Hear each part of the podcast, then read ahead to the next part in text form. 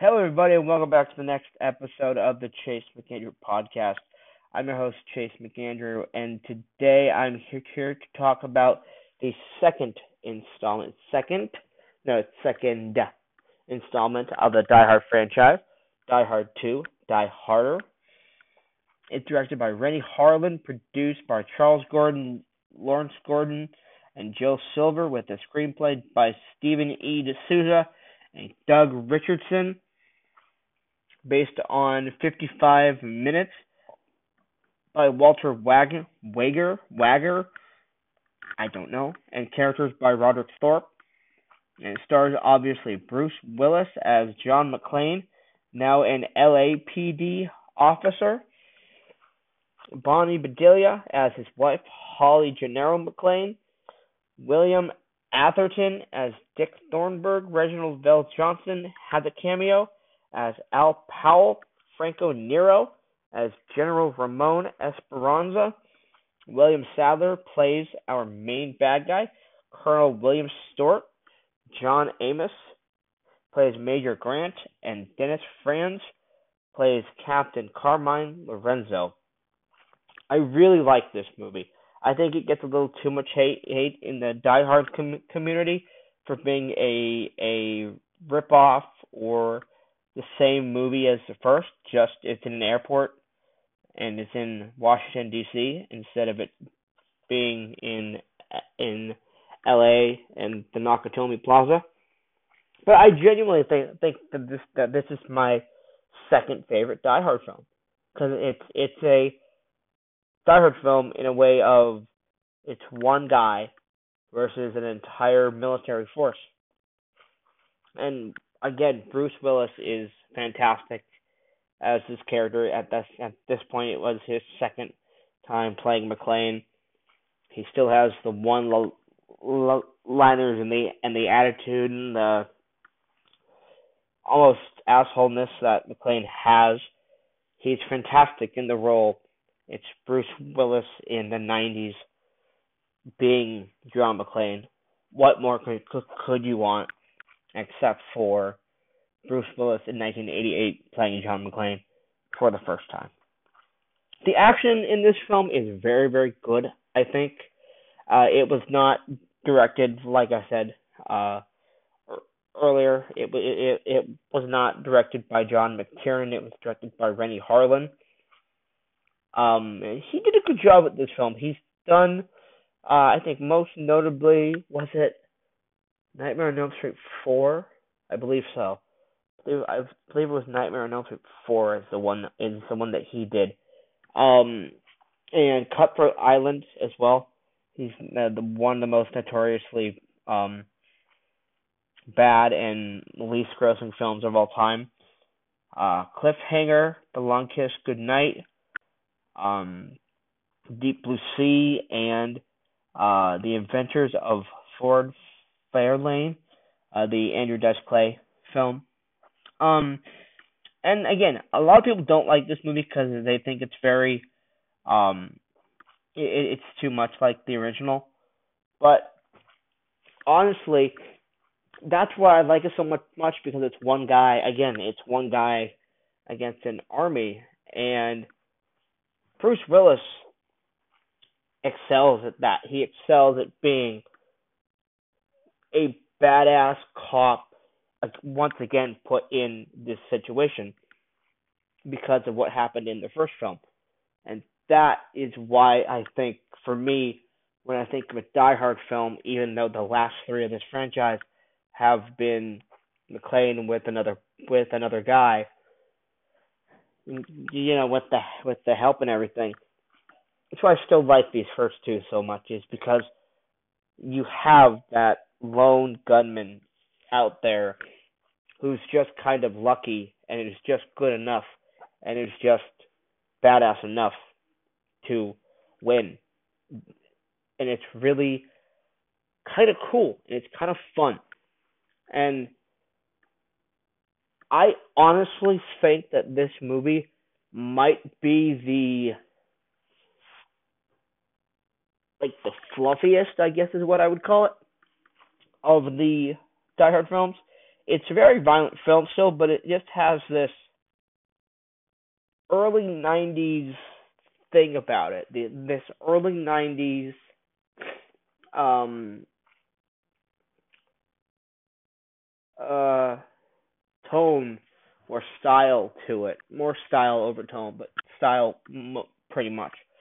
It's it's the action is a little bit more over the top than than the first and third installments. It's a little bit um it's just not the story wise it's not as interesting as the first, but it's still not ter- not bad by any means. It's just Die Hard 2. It's it's one of the better second movies of of any I, I think any franchise in uh film. But it does have that that thing where it's like why would I watch the second one if I can watch the first one? And for me it's always been again Bruce Willis being the character of John McClane and being just so good at playing this character. And I always go back to this film, and every time I do watch it, like I did this last time, I always am like, Bruce Willis just had this thing about him that that he has in four of the five installments in this film. But I don't know, he, he just had it in this film, and it's really really good and I really enjoy it. And yeah, it's just he's so wisecracking. He knows what's gonna happen because same thing hap- happens to the same guy twice. It's what he has in this film, and it's just, it's it's it's true. So the plot of this film is this General Esperanza is coming to the Dulles Airport in Washington, D.C., where John McClane is waiting for his wife's plane to land. And while his wife's plane is still in the air, uh, Colonel Stuart, played by William Atherton, and his men are trying to take over this airport so that so the planes um above will run out of fuel in the air and crash and and uh everyone will be dead so that this colonel can come in and they can you know help help him do his terrorist plot and everything like that.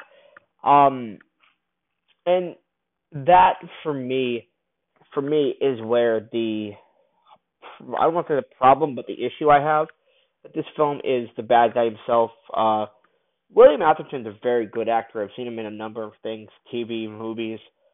Um, it's not his fault, but the character of Colonel Stuart is just kind of bland. Oh my god, I'm saying William Atherton. Did I say William Atherton? Oh my god, it's William Sadler. Holy crap people I've lost it. William, William Sadler plays the plays the bad guy in this film. Oh my gosh, I'm going crazy here. Sadler is good in the role. It's just the character of Colonel Stuart is just kind of generic guy, generic military colonel guy. And like like I said, Sad, Sadler does a good job in in the role, but it's just his character is fine. Um, Franco Nero plays um plays uh, Esperanza, the colonel who's coming in, and he's good in the film. He's not in the film a lot, but his plot is a little confusing. I've seen this film many many times and I'm still like, what's his plan? Why is he doing what he's doing? How is Stuart involved? Stuff like that.